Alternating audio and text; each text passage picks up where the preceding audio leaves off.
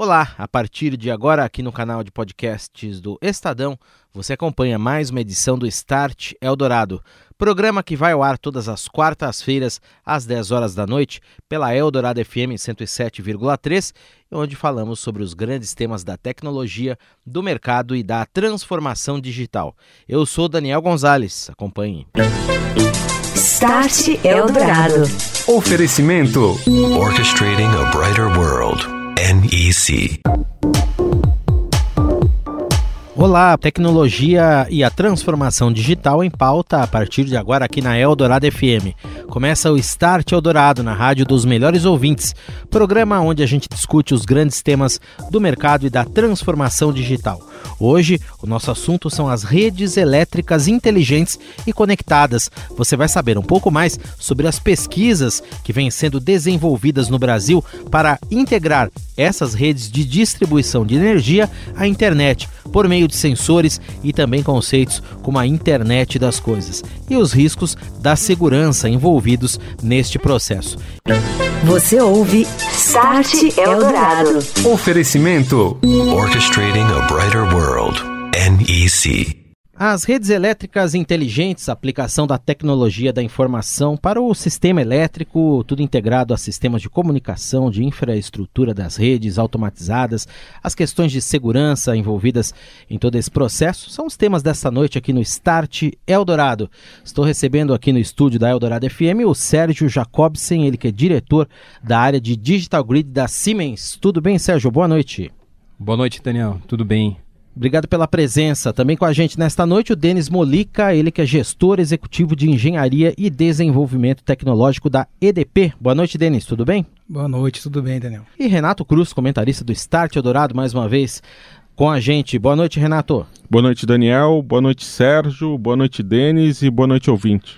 Tudo bem. Vamos começar explicando aqui. Eu faço essa primeira pergunta para o Sérgio, da Siemens. O que exatamente é um Smart Grid, Sérgio? Explica para o nosso ouvinte quais são os ganhos em tecnologia, em eficiência que esse conceito traz para as redes elétricas.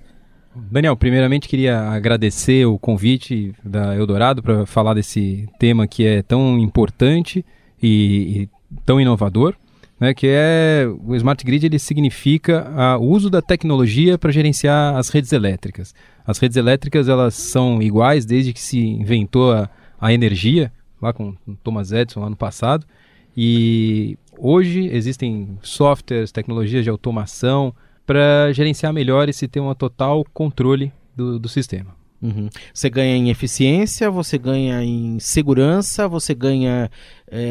As empresas ganham também na medição de consumo, usando todos esses conceitos dessa era nova da internet, como redes mais rápidas, tecnologia de internet das coisas, tudo isso envolve esse conceito do Smart Grid. Exatamente. Se ganha muita produtividade, se usa melhor energia, se reduz perdas.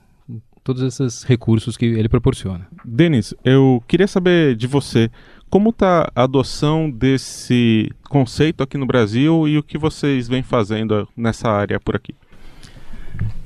Boa noite novamente. Gostaria de agradecer também o convite, poder participar dessa oportunidade aqui, de falar de um tema tão importante, importante para o setor, importante para a EDP.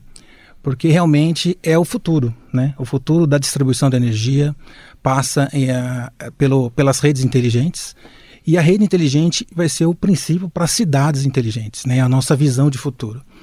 O Brasil está um pouco atrás do mundo com esse conceito, a gente está começando um pouco tarde, mas várias empresas já estão fizeram projetos pilotos para testar a tecnologia de comunicação, para testar os equipamentos de medição e testar o conceito e os benefícios, né? A EDP começou esse trabalho de Smart Grid em Portugal, com um projeto em Évora, na cidade de Évora, em Portugal. E no Brasil nós tivemos alguns projetos pilotos e atualmente nós estamos com o projeto de laboratório de redes inteligentes, com uma parceria com a USP. É um projeto que foi considerado o primeiro laboratório de redes inteligentes da América Latina. E lá nós implementamos todas as tecnologias atuais e futuras, justamente para testar em um ambiente que a gente consiga, de uma certa forma, de playground, né? De você testar e sem ter perigo de acontecer alguma falha ou alguma intervenção na rede. Então, tudo que a EDP pensa para o futuro, nós vamos aplicar no laboratório primeiramente e depois desencadear um processo de implementação nas nossas distribuidoras. Para o consumidor, que vantagens que ele poderia ter com uma rede inteligente chegando à casa dele? Nessa visão para o nosso cliente é a informação. Você imagina no futuro um cliente mais conectado, já tomando benefício da internet das coisas, onde a sua residência ela vai ter uma geladeira inteligente, uma televisão inteligente, tomadas inteligentes, processo de arrefecimento e condicionamento de ar e aquecimentos, tudo inteligente. Essa informação também passa pelo consumo, pelo medidor inteligente, que é o ponto de contato, de encontro com a distribuidora.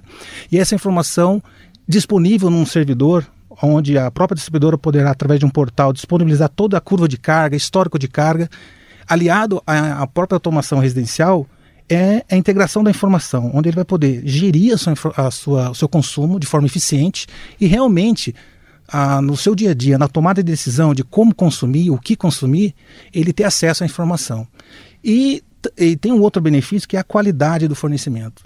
Com a automação, que nós já investimos bastante, mas uma vez que o sensoramento de rede é de forma massiva, imagina que eu tenho todos os clientes de forma online, instantaneamente, eu tenho acesso à condição dele, se ele está ligado ou desligado, qual que é a corrente elétrica, qual que é a carga que está em cada ponto da rede. Isso muda o patamar de gerenciamento e gestão. Uhum. E o cliente vai se beneficiar de que forma? Melhor eficiência, melhor consumo, maior disponibilidade de energia. O ganho é de eficiência e qualidade no fornecimento também, né? Uhum. Agora, Sérgio, é um volume muito grande de informações que circula por essas redes, né? Em duas vias aí, tanto da empresa para o consumidor, vice-versa, seja ele um consumidor doméstico, um consumidor empresarial, um consumidor industrial. Isso tudo está conectado. Como é que exatamente circulam essas informações? É via sensores, via redes de alta velocidade, em nuvem? Como que exatamente acontece todo esse processo de troca de informações? E eu te faria uma outra pergunta. Como é que a gente agrega isso às redes elétricas antigas, já existentes, que são de décadas passadas? Aí, como que esse processo vem sendo trabalhado? Hoje a comunicação ela acontece de diversas formas. Ela pode ser via... A mais tradicional hoje no Brasil é via celular, ainda com chips em 2G ou 3G. Assim, ela não tem uma estabilidade tão boa como um rádio ou uma fibra ótica, que são as novas tecnologias que estão vindo. Existe uma transição. Essa transição vai levar bastante tempo ainda, porque a nossa rede, ela, na maior parte, ela é a rede antiga, a rede tradicional e sem nenhum sensor. Então, com o sensoriamento, que é a internet das coisas, justamente onde a gente vai instalar os sensores num transformador desse de poste, por exemplo, no qual você vai ter informação dele em tempo real. Então, ao invés de você esperar ele queimar ou explodir para você fazer uma substituição, você vai ter informação o tempo inteiro e vai ver que esse comportamento do transformador, ele está anormal e que pode acontecer qualquer problema.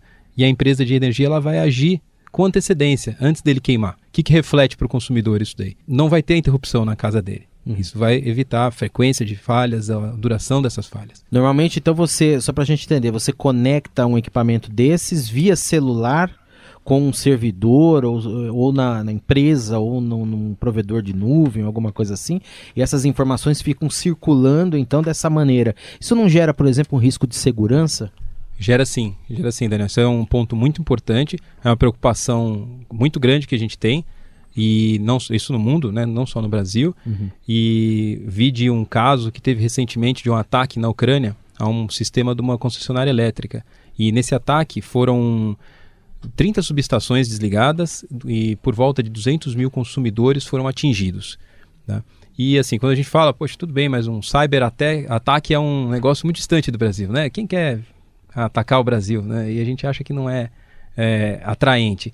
E não, a gente fez um teste recentemente no qual a gente colocou um sistema de controle de uma subestação propositalmente sem nenhuma proteção. Ele não estava comandando nada, mas a gente colocou ele na rede para fazer um teste para ver o quão atraente era um sistema de controle no Brasil.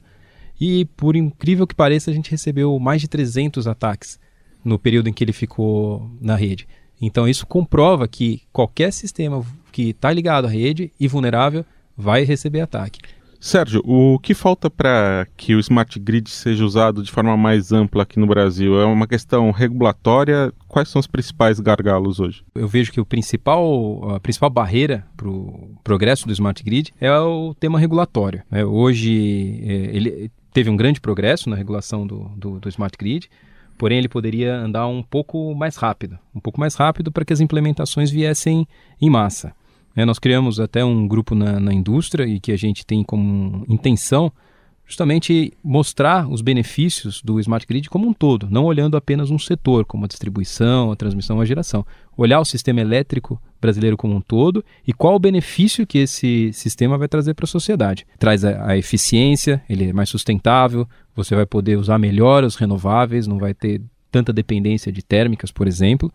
E não só isso, mas também você tem oportunidades de desenvolvimento de mão de obra. Hoje a América Latina ela está mais ou menos nesse mesmo patamar de desenvolvimento do Smart Grid. E o país que for o pioneiro, que der o primeiro passo e conseguir desenvolver essa mão de obra, vai ter uma série de oportunidades de fornecer esse serviço, exportar para esses outros países, que é de altíssimo valor agregado.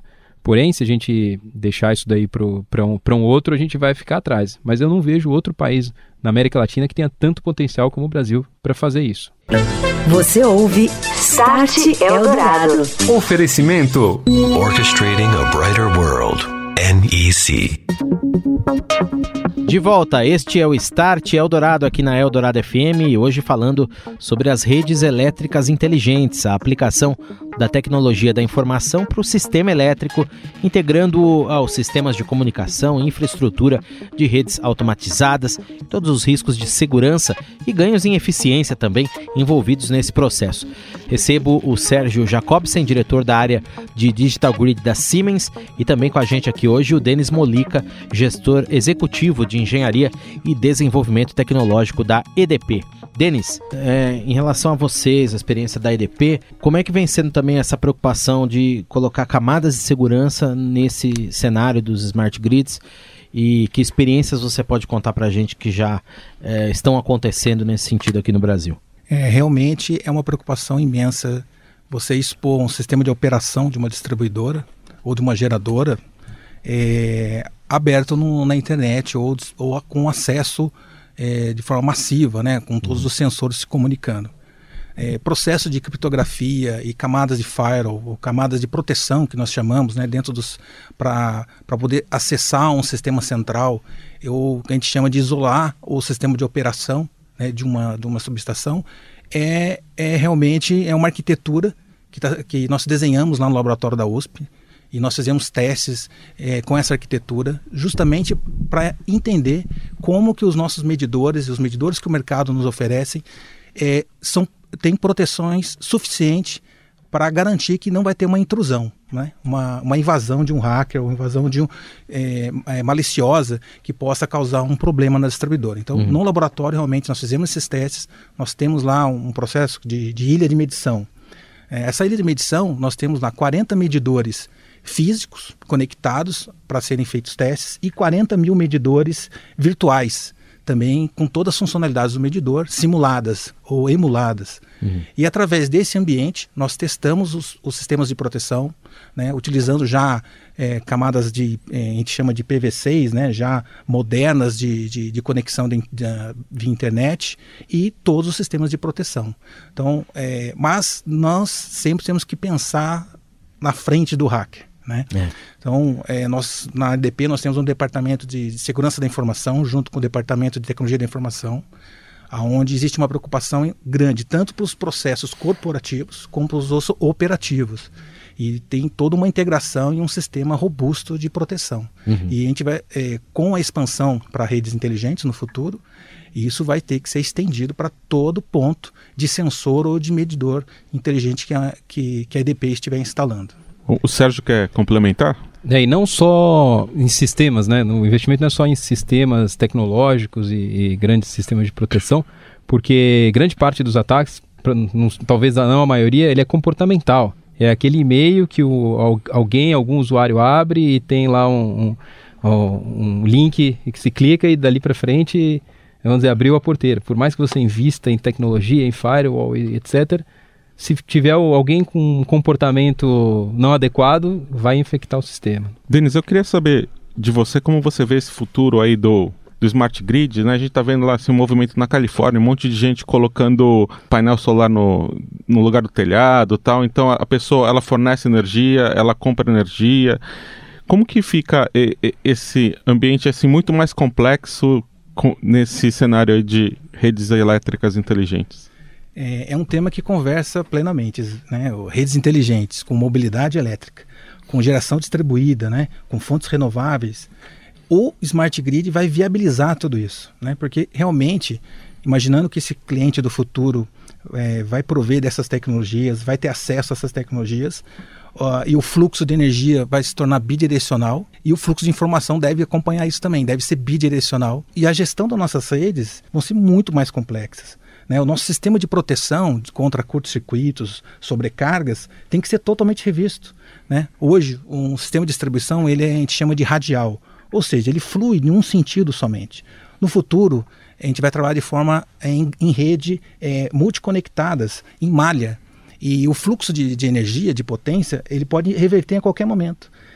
Sem um sistema de sensoriamento, vai ser muito difícil manter um nível de qualidade de fornecimento, e sem fazer a evolução dos nossos equipamentos de proteção, sem investir em automação, não será possível operar nesse novo cenário. Para ganhar eficiência, por exemplo, as redes elas podem se reparar em termos de uma falha, um sensor conversa com outro, informa ali a empresa e assume a carga, por exemplo, de um setor ali que você tenha tido uma perda, alguma coisa assim. Isso já acontece? Sim, nós chamamos dentro da distribuidora de self-healing. Uhum. É um sistema de automação que auto se configura através de algoritmos e sistemas para manter o maior número de clientes possível, isolando um possível defeito na rede. Hoje, nas distribuidoras da EDP, 40% dos nossos clientes já possuem esse benefício, através de em torno de 2.500 equipamentos, mais de 400 arranjos de possibilidades de autoconfiguração, e utilizando tecnologias de celular, de comunicação e rádio também, nós conseguimos hoje já adotar essa tecnologia. Lógico que com a rede inteligente, esse tipo de solução automatizada poderá expandir até 100% dos nossos clientes, uma vez que eu tenho todos os sensores, todos os meus equipamentos da rede comunicando com poder de acesso, de atuação, né? De abertura e fechamento, por exemplo, de uma chave automatizada. Sérgio, hoje um dos grandes problemas que a gente tem no Brasil é de perda de energia, tanto por ineficiência quanto por gato, né? Gente que está roubando energia. O Smart Grid, ele resolve isso? Sim. Eu digo até que o Smart Grid brasileiro, ele se paga pelo gato, né? Pelas perdas, né? Até isso daqui, a Siemens, ela investe muito em pesquisa e desenvolvimento. Nós temos 2 centros de pesquisa e desenvolvimento no Brasil, e um desses centros de pesquisa e desenvolvimento, nós desenvolvemos justamente algoritmos para combate a perdas. É o software que fica supervisionando esse consumo das residências ou das indústrias. Esses algoritmos, eles detectam comportamentos que são estranhos ou possíveis fraudes, né? Então é uma criação contínua, é como vírus e antivírus. Então eu tenho engenheiros lá em Belo Horizonte que ficam o tempo inteiro criando novos algoritmos, novas formas de detectar essa fraude. Hoje a gente está com quase 50 algoritmos de detecção de fraude. Que eu imagino que outros mercados, por exemplo, mercados europeus, o problema não é esse, né? Exato, e pelo contrário, na Europa eles nem sabem o que é perda. A gente fala que existem áreas aqui no Brasil que tem 30% de perda, e é difícil de convencer os nossos colegas lá na nossa sede na Alemanha. Mas assim, a gente viu que existem outras regiões que também têm. Então, com essa nossa tecnologia, a gente já conseguiu ir para o México, na Colômbia. Então, existem outras regiões que têm problemas muito similares, e a gente conseguiu ir com uma tecnologia brasileira. Para a gente concluir, queria propor uma pergunta aqui para vocês dois. Essas redes, claro, elas já estão em implantação, em operação em alguns casos aqui no Brasil. Elas servem também de suporte para, por exemplo, você trafegar dados de internet, ou você sensoriar para outras finalidades, por exemplo, usar sistemas de inteligência artificial. A gente vê lá o poste com o sensor que identifica, por exemplo, o som de um acidente de trânsito ou de uma ocorrência policial, um tiro, qualquer coisa assim. Como é que está esse processo de estudo, de pesquisa e desenvolvimento, de integração de outras informações, outros canais à rede elétrica? Como é que isso vem funcionando, Sérgio? A gente tem alguns estudos até de se integrar, por exemplo, em primeiro lugar, redes sociais. Então, você tem uma falha na rede, caiu um cabo, um condutor, alguém tira uma foto no seu Facebook e publica. Uhum. Então, existem primeiro algoritmos disso, inteligência artificial, de reconhecer isso. Mas não só isso, mas, por exemplo, TV a cabo. Se a TV a cabo de determinada região ela está toda desligada, provavelmente tem uma falha de energia ali, ninguém está assistindo. Mesma coisa para celulares. Então, essa integração entre as diversas redes de uma cidade é que trariam muitos benefícios, mas ainda hoje está muito na pesquisa, muito no desenvolvimento. Ainda é preliminar, mas eu acho que é um campo grande potencial de avanço. Dentro desse conceito, de cidade inteligente, tudo integrado, o que, que você acha que vem por aí para o futuro desse cenário? Com certeza a viabilidade das redes inteligentes depende de uma integração também entre as utilities, né? Por exemplo, uma infraestrutura de comunicação com garantias de eficiência de funcionalidades, ele pode servir tanto para uma distribuidora de energia como de água ou de gás. Né? A integração dessas formas, né, de atender em serviços públicos nossos clientes, integrar isso vai se tornar viável, porque a gente pode dividir custos, dividir os investimentos e com certeza, uma vez integrado todos esses conjuntos de serviços públicos, né, automatizados, expandir isso para um acesso ao próprio cliente, um meio de comunicação usando a nossa infraestrutura, é um possível futuro que eu vejo viabilidade. Até outras, prestação de serviço para prefeituras, para controle de semáforo, controle da iluminação pública, além de outros pontos ligados à inteligência artificial, que você imagina que um nível de sensores que a cidade vai possuir, uma vez que todos os clientes e seus consumos estão sendo registrados, o volume de informação, nós chamamos de dilúvio de dados, dilúvio de informações. Tratando isso através, hoje já, né, com as tecnologias de Big Data, Analytics, isso nos trará outro patamar de análise, de eficiência, de gestão, né? E isso não só para distribuidor, mas para a sociedade como um todo, né? Para quem provê serviços como saneamento, controle, por exemplo, de tráfego e tudo que uma cidade inteligente precisa. Muito bem, esse é o Denis Molica, gestor executivo de Engenharia e Desenvolvimento Tecnológico da EDP, que eu agradeço a presença nesta noite aqui no Start Eldorado. Um abraço, Denis, obrigado, até a próxima. Muito obrigado. E também com a gente aqui o Sérgio Jacobsen, ele que esteve no Start Eldorado, diretor da área de Digital Grid da Siemens. Um abraço, Sérgio, obrigado pela entrevista, até a próxima. Obrigado, Daniel. Renato Cruz, um abraço para você, ele que é colunista aqui do Start Eldorado, comentarista. Um abraço, Renato, até semana que vem, boa noite.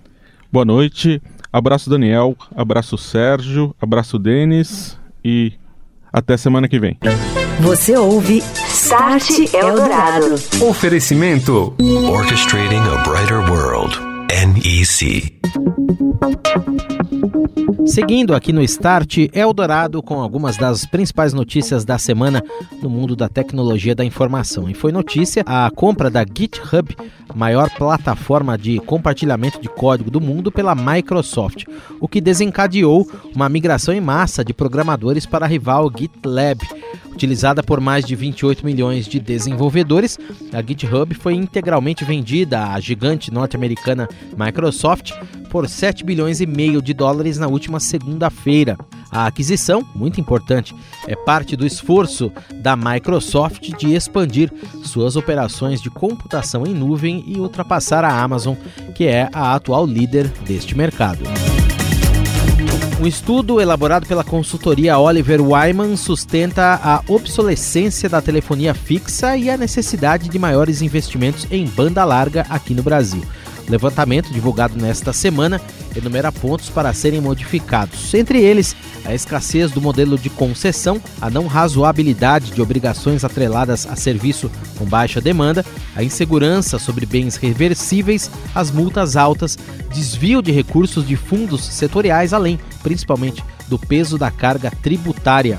A banda larga, aqui no Brasil, por exemplo, apontou a consultoria, tem uma penetração muito baixa. São só cerca de 13 acessos por 100 habitantes e patina por falta de incentivos. Além de baixa penetração, o estudo também mostra números de 2017 que situam o Brasil apenas como o 58º país no mundo em velocidade média de internet, apenas 6,8 Mbps. Isso, apesar de o país ter a 5ª maior rede de telecomunicações do planeta.